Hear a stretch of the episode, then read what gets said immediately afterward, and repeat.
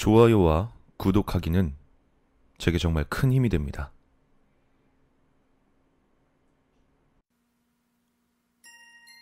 우린 가끔 손에 들고 있으면서도 그것을 찾아다니고 두 손에 서로 다른 것을 들고 있으면서도 무의식에 목적과 다른 것이 들린 손을 움직여 사용하려고도 한다. 예를 들자면 손에 핸드폰을 들고 있으면서도 한순간 핸드폰의 행방을 찾는다거나 오른손에 들고 있던 신용카드를 왼손의 편의점 영수증으로 착각해 쓰레기통에 버리거나 말이다. 다른 사람들도 한 번쯤은 이런 비슷한 착각을 겪은 적이 있을 거라고 보지만 설사 그렇지 않더라도 나와 내 친구는 무의식적으로 그런 실수를 저지르곤 한다. 한 번은 친구와 고깃집에서 통삼겹살을 먹고 있을 때였다. 그때 녀석은 한쪽 손에 이쑤시개를 들고 있었는데 치아 구조 때문에 고기가 이 사이에 곧잘 끼었기 때문이다.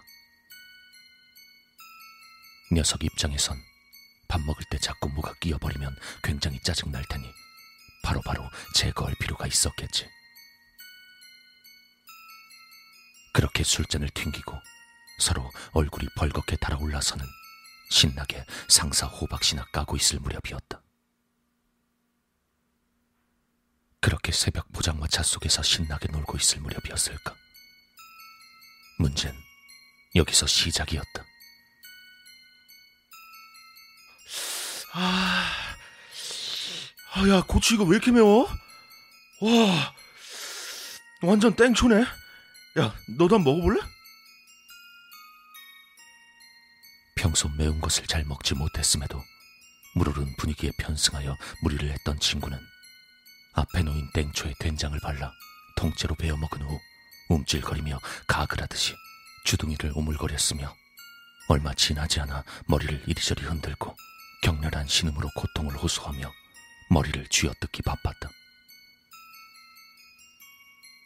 물론 예상했던 바지만 그런 친구를 보며 난 쌤통이라고 비웃기 일쑤였다. 지금 와서 말하긴 뭐하지만 침까지 질질 흘리며 나라 이른 표정으로 통곡하는 그 녀석의 주태가 그렇게 우스꽝스러울 수 없었기 때문이다.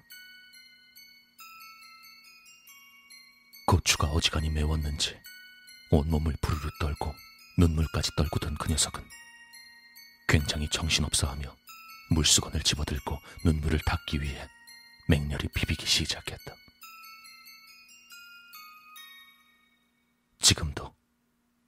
눈에 이쑤시개가 꽂힌 채 실신한 그 녀석의 모습이 떠오르곤 한다.